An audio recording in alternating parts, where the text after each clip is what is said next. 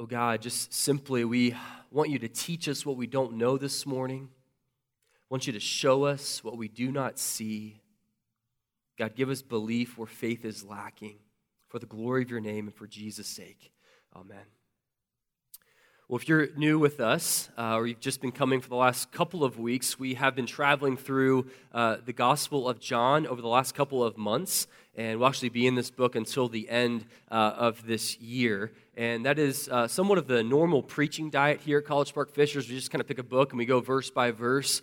Uh, we let God's Word uh, kind of do the, the talking and the changing, and we just love sitting under His Word. And I uh, just want to give you a quick overview of maybe where we've been and where we're headed uh, now that we're several weeks into uh, the Gospel of John. Well, John has um, described the first ministry circuit of Jesus in chapters 2 through 4. We've seen him go from Cana uh, to Jerusalem to Samaria, back to Cana, and he's uh, taking different stops along the way. And I want you to know that chapters 2 through 4 have been absolutely packed full of different encounters and different uh, healings. And that's very unusual for John. The pace is going to start to slow down as we turn the corner into chapter 5. In fact, chapter 5 introduces kind of this new section within John. Chapters 5 through 12, uh, John will actually lay out the remainder of Jesus' public ministry right before he's crucified. And uh, so this is a, a, big chunk of scripture. And one of the largest themes that we're going to see in chapters 5 through 12 is the escalating conflict between Jesus and the Jewish religious leaders. Now, Jesus has conflict with all kinds of people uh, over the next couple of chapters. He'll have conflict with his own disciples in uh, John chapter 6, some of the followers there. He'll have conflict with uh, some people in the crowd. Uh, but the conflict that he has with the most, the group of people, are the Jewish religious leaders. And this will actually end up, uh, excuse me, leading to his death. Okay, now with that in mind, let's look at John chapter 5, where uh, the heat is turned up between him and the Pharisees here. And the first thing I want to point out is that this section includes the fourth miraculous sign that John records. Now, just by way of reminder, there are seven signs uh, that John records for us throughout the Gospel of John. And seven during this time for the Jewish people signified fulfillment or completion or perfection, thus signifying that Jesus has come to fulfill and even to replace the Old Covenant and the Old Testament, bringing something new. And I just want to give you a snapshot of those seven signs as we walk through the book of John, and also remind you these seven signs are not randomly selected.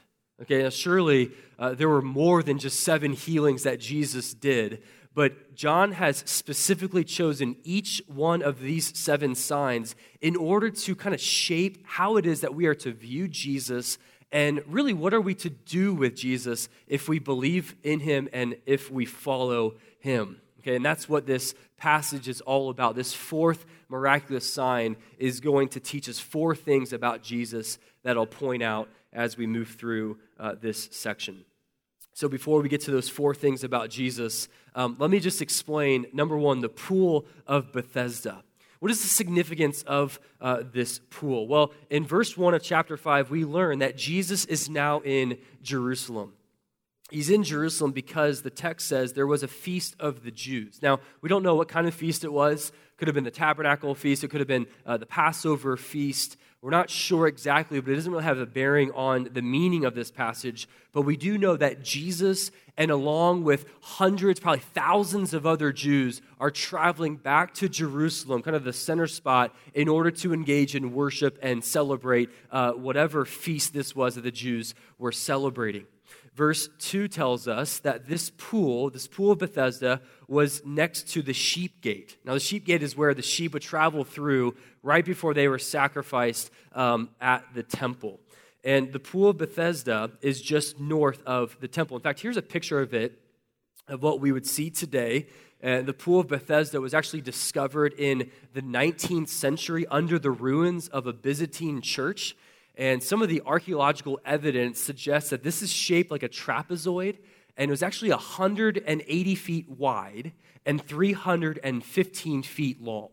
Okay, so this is a big, big pool. Okay, this would be like, you know, kind of a party for the whole city uh, to come and, and, and to kind of swim in. But you'll notice there, there's kind of a southern section of the pool and a northern uh, section of the pool. The northern section was connected to a dam of water that would provide kind of uh, fresh water for the southern pool, kind of replenish, repurify it, because the southern pool was a ritual bath.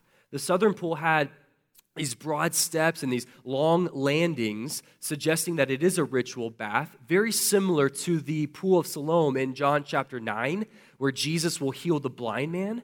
And what, what would happen at this southern section of the pool is that these Jews who are traveling from out of town, in order to prepare themselves to worship well in the temple, they had to perform some ceremonial washing.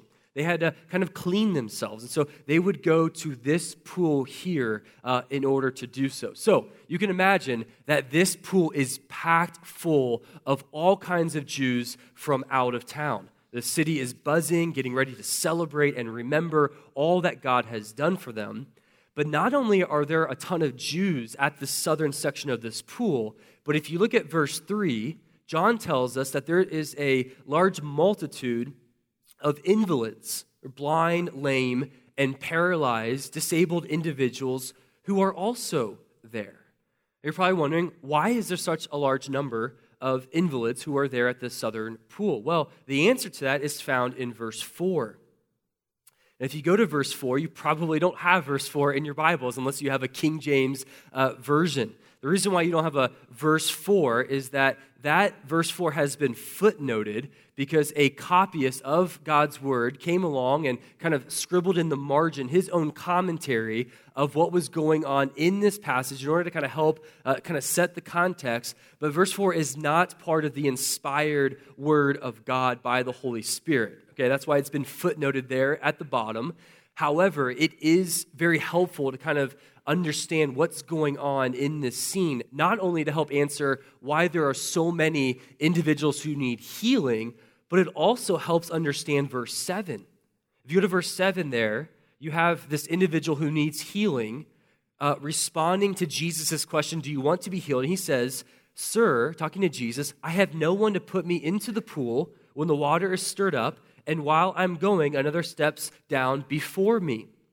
Okay, so it seems like there are only a few people or one person that can get healed when the water is stirred up. And if you're too slow, you miss out. Okay, that was kind of the superstition during this time period that this copyist added into the margins in order to kind of help understand what's going on. Okay, so if you look at that footnote, or if you have the King James Version, um, which I doubt anybody in this room might have, you look at verse 4, it says, Waiting for the moving of the water, for an angel of the Lord went down at certain seasons into the pool and stirred the water.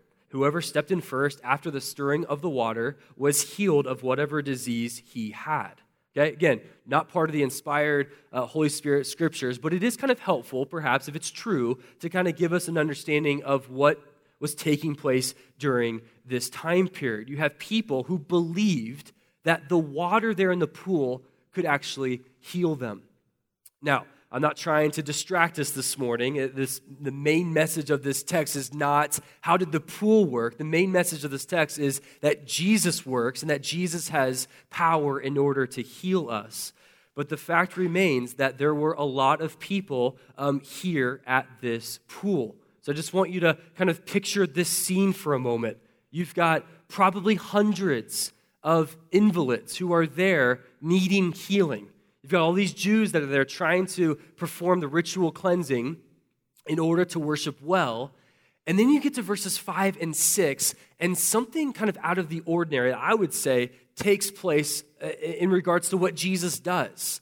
In verses 5 and 6, this is not what I would have done if I were Jesus. This is not maybe what you would expect. If you've got all of these people who need healing, if I were Jesus at this time, I'd be standing up on a rock and I would say, Hey, I've got an announcement to make. I'm Jesus, I'm the Son of God. I've got an unlimited amount of power, and I'm just going to go one by one and I'm going to touch and heal every single one of you. Wouldn't that be cool to do that around this feast in order to celebrate God's uh, great goodness to us? Like, that's probably what I would do if I were Jesus, and yet that's not what Jesus does in verses 5 and 6. Jesus, even though there are hundreds of people who need healing, selects one individual, probably the most helpless and hopeless person in this entire pool, and has this interaction that leads to him being healed. This person is probably the senior beggar out of the group. The, the average lifespan during this time was around 40. And so the fact that he had this, uh, this disability or this disease for 38 years made him one of the oldest people here uh, at the pool. Now, this guy is a really interesting character. Like, there's some details in this passage that, that John includes that doesn't really lead us to having a ton of compassion for him. Like, this person was probably difficult to love and difficult to maybe show compassion towards. If you notice in this scene, John includes that this guy is a complainer. Verse 7, he kind of complains that there's nobody to help him get into the pool. We also see that he's a blamer. He blamed the one that healed him when the Pharisees asked him why he was breaking the Sabbath. He says, The one that healed me kind of told me to do this. He's also ungrateful. He's borderline disloyal. He uh, interacts with Jesus later on in the temple, doesn't thank Jesus, and in fact, um, kind of throws Jesus under the bus and reports him to the religious leaders. He kind of tattles on Jesus. Now, this guy, again, is not someone that you'd have a ton of compassion for. And thinking through this, I'm like, well, why would John kind of highlight and select this miraculous sign if he's trying to get us to believe in Jesus? Well, I think the reason for that is we're, we're kind of getting to know this guy, not being filled with a lot of compassion, so that we might be blown away at Jesus' compassion for this guy.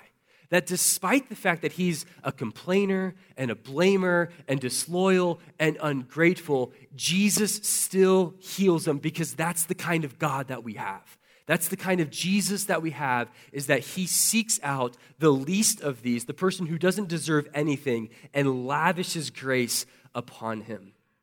And we see all kinds of things about Jesus in this passage. So let me just point out four things that we learn about Jesus as he interacts with this helpless and hopeless individual. We're going to learn about the compassionate healer here. Here's the first one uh, I want to point out is that Jesus shows compassion. Jesus shows compassion. You know, Jesus chose to go to this pool. Didn't have to. And yet he didn't kind of stumble upon this pool, but he deliberately goes there for a specific reason. And we saw this in John chapter 4, where Jesus was passing through Samaria and he has this interaction with that woman at the well. The text says in verse 4 chapter 4 that he had to go through Samaria. And geographically, like that's true. He had to pass through in order to get to Canaan and Jerusalem. But he also had to have that conversation with that woman. It's like Jesus has these these divine appointments over and over and over again because Jesus moves toward need, not self sufficiency. Jesus moves towards the broken-hearted sinners, not towards the self righteous. See, one of the first things that John tells us about Jesus in this passage comes in verse 6, where John tells us that Jesus saw the man lying there. Okay, don't, don't miss that. Don't run over that too quickly. Jesus sees brokenness and moves towards people who are in need, people who are desperate for healing. He doesn't shy away from it. He doesn't explain it away. He's not too busy, but he steps down into their situation, leans into brokenness, and provides healing. God, I think that this is a picture of God's compassion towards humanity. Look, I know that we want to uh, strike the balance between how we view God. We don't want to view him as this cosmic genie who, if we you know, rub the lamp of faith, he's going to give us whatever we want.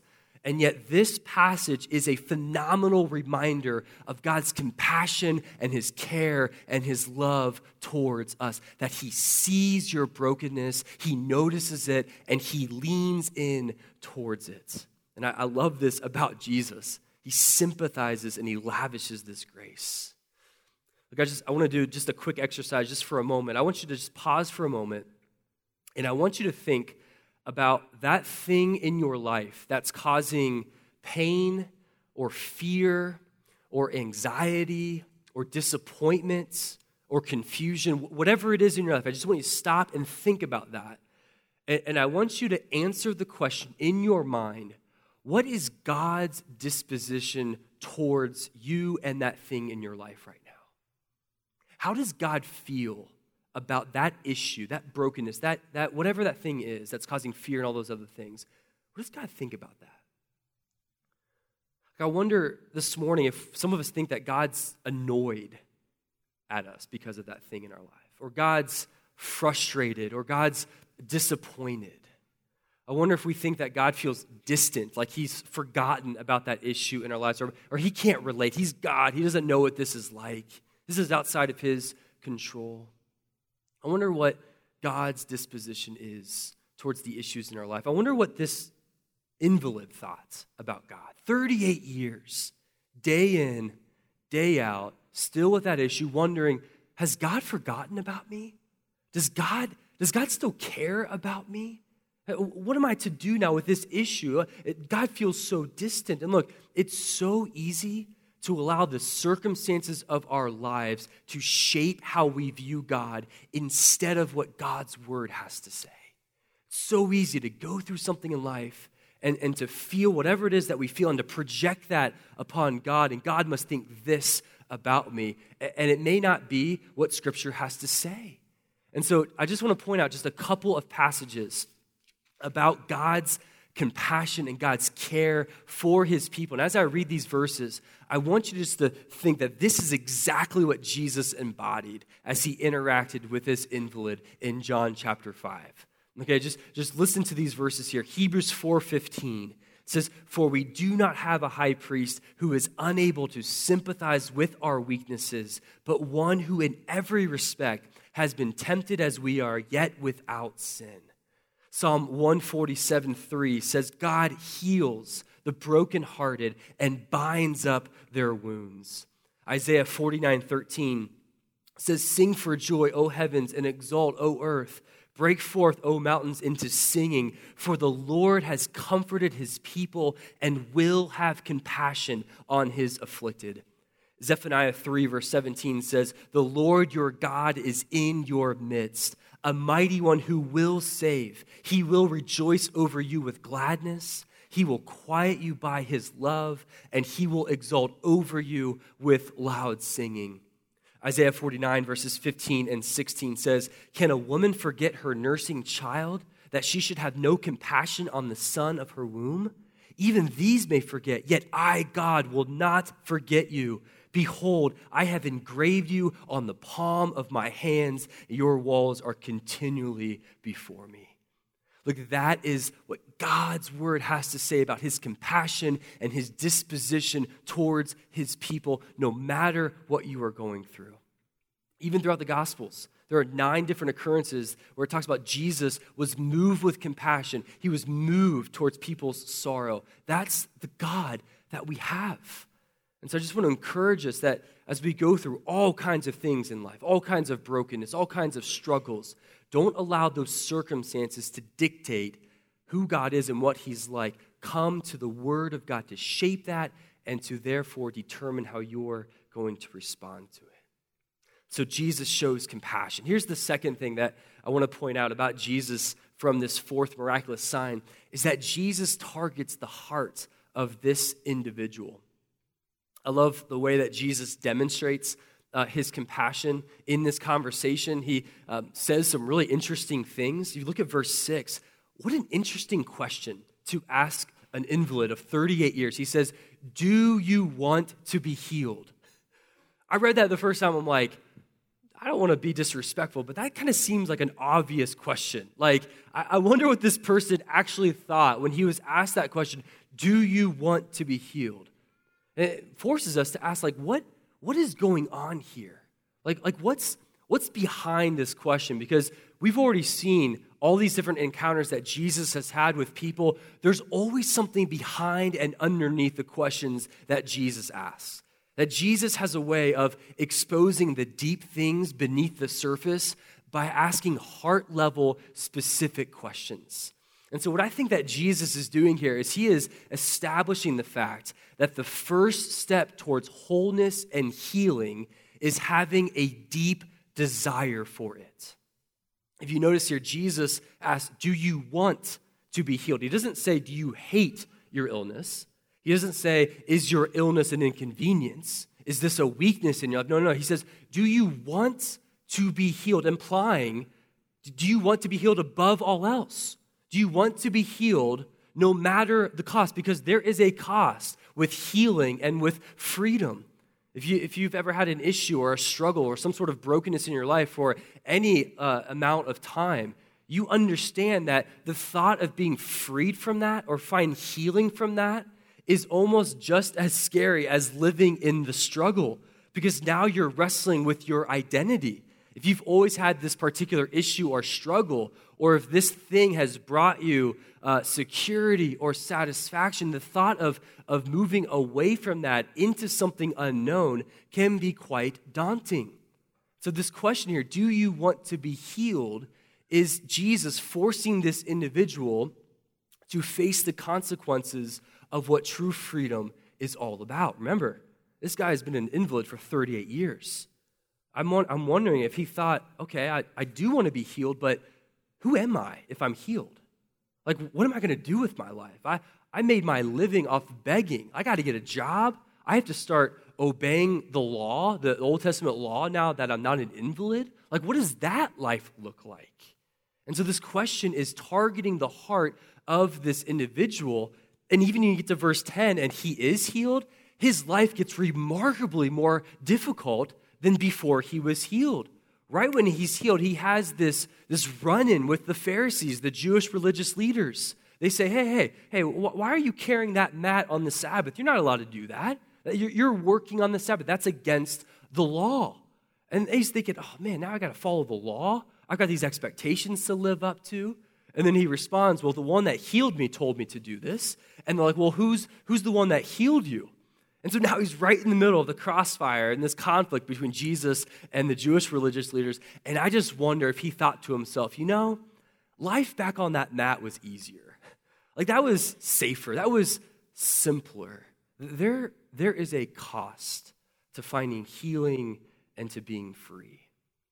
During this time in the first century, if you were a beggar, you actually made a decent living especially in Jerusalem. All these feasts that come in, all of these Jews from out of town were extra motivated to give alms to the poor.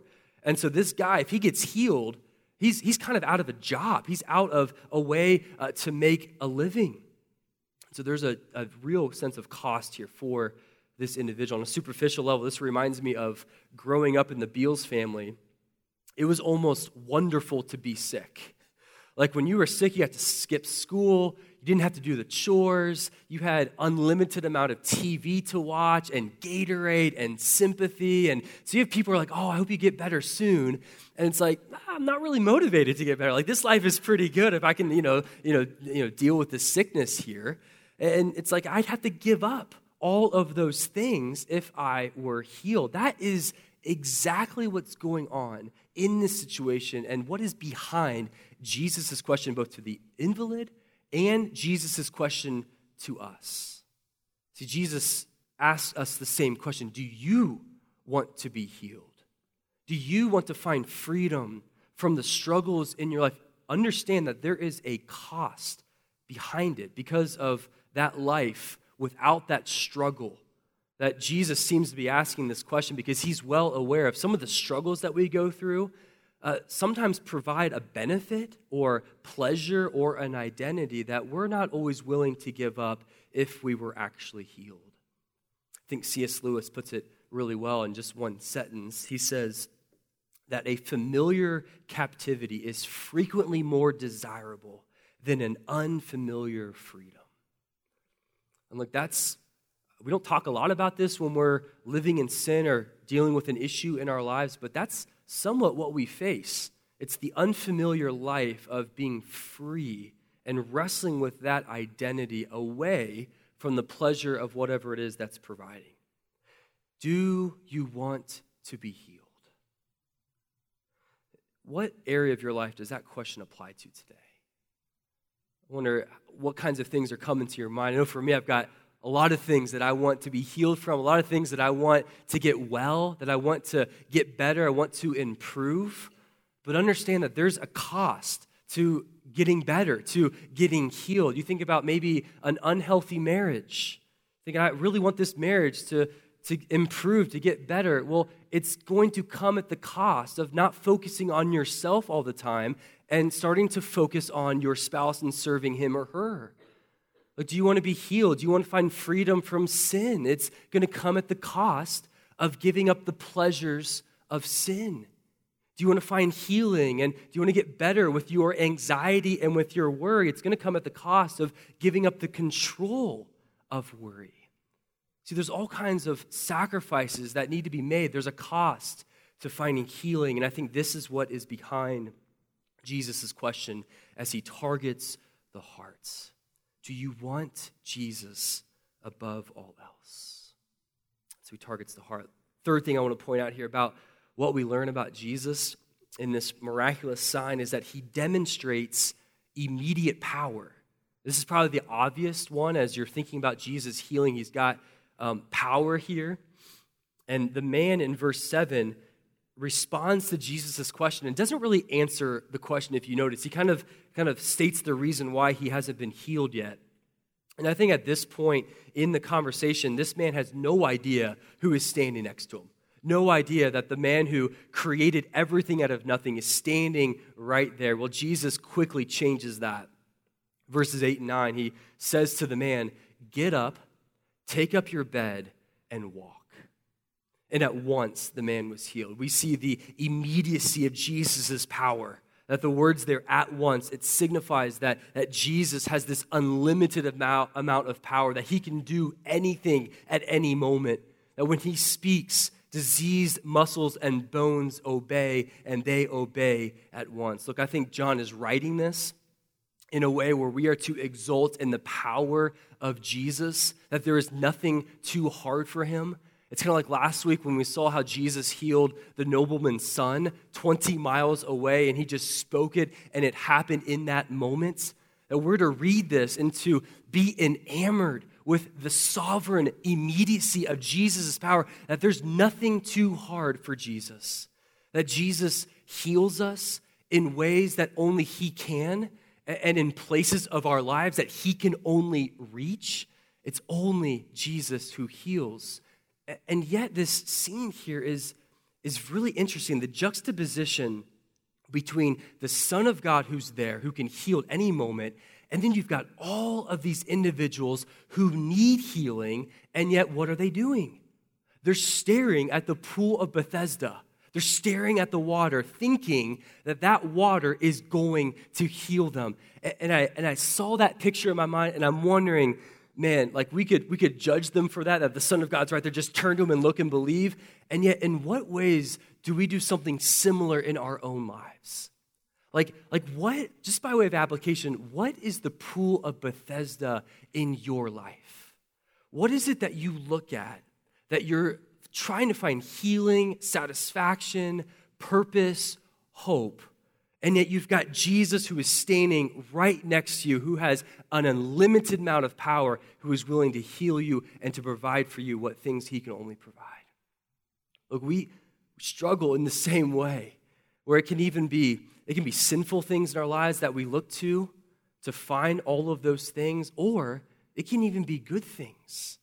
It can be a marriage, it can be children, it can be a career, it can be financial stability, it can be a, a type of relationship or a certain body image that you're going after. We can elevate good things above Jesus and fall into the same trap where the pool of Bethesda in our life could even be these gifts that God has given that we've elevated above Jesus. So, just by way of application today, what is your Bethesda pool that you need to turn away from and look at the matchless power of Jesus, where he can bring exactly what your soul is craving and in ways that he can only bring?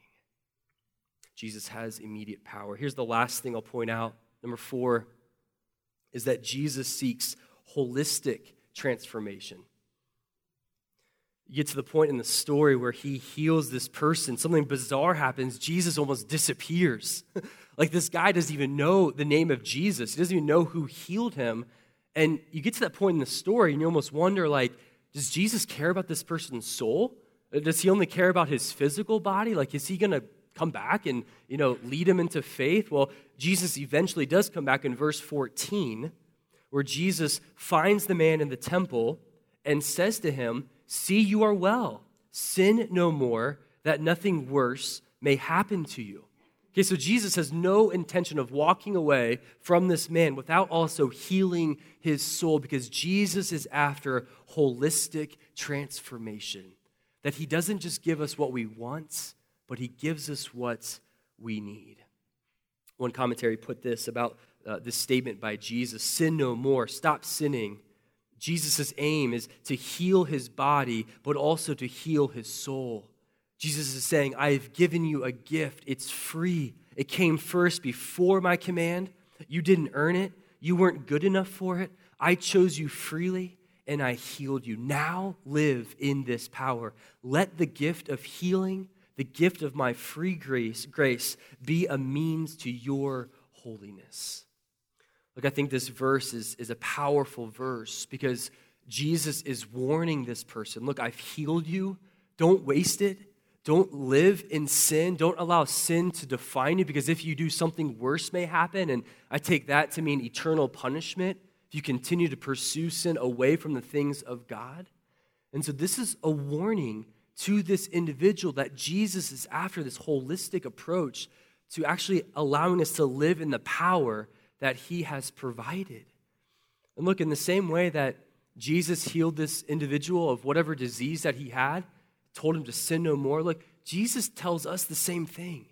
Jesus has provided the ultimate healing through the cross, through his resurrection, that Jesus died on the cross to take away the punishment of our sins so that he can provide the ultimate healing and the ultimate uh, gift of eternal life and forgiveness of sin. And if you receive that by faith, guess what Jesus says to you? He says, Sin no more.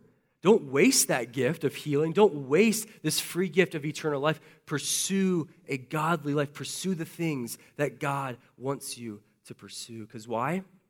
Because Jesus is after holistic transformation. So we see so much about Jesus in, in this fourth miraculous sign. We see Jesus and his compassion.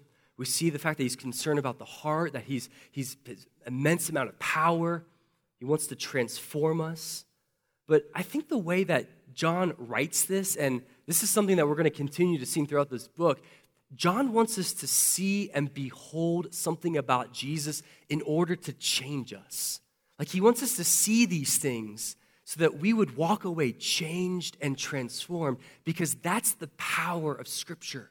Like he's laying out for us how it is that we are to have a relationship with God. That we come to the Scriptures and we learn something about God, His compassion, His power, His immediacy, and we, we talk to Him about that.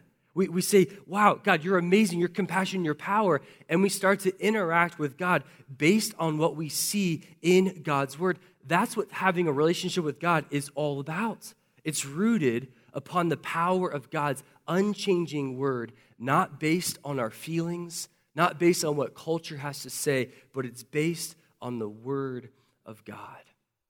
And look, this man here who's healed, if you notice what he did, he kind of had this three step process. He heard the words of Jesus, he looked at Jesus, and he obeyed. And that is a template for what it means to be a follower of Jesus. We hear the words of Christ. We look up at God, not at our circumstances, not at what we feel. We keep our focus on God, and we obey what He has in store for us. Let's pray together. God, thank you for your heart for humanity. God, we thank you for the way that you love us so well, the way that you care for us. God, you know the difficulties of life full well. God, you know the struggles that we wrestle with, the issues that we have. So, God, thank you that we have a God who is for us and not against us. We thank you, God, that you look upon the issues of our life and, and there's not a distance there, but you are present, that you are near to the brokenhearted. And God, I pray that we would lean in towards your power and not, for, uh, not towards all the other temptations in our lives. God, we want to be people who are walking godly lives because you've given us this free gift of eternal life, and we need your help for it. So we pray that in Jesus' name, amen.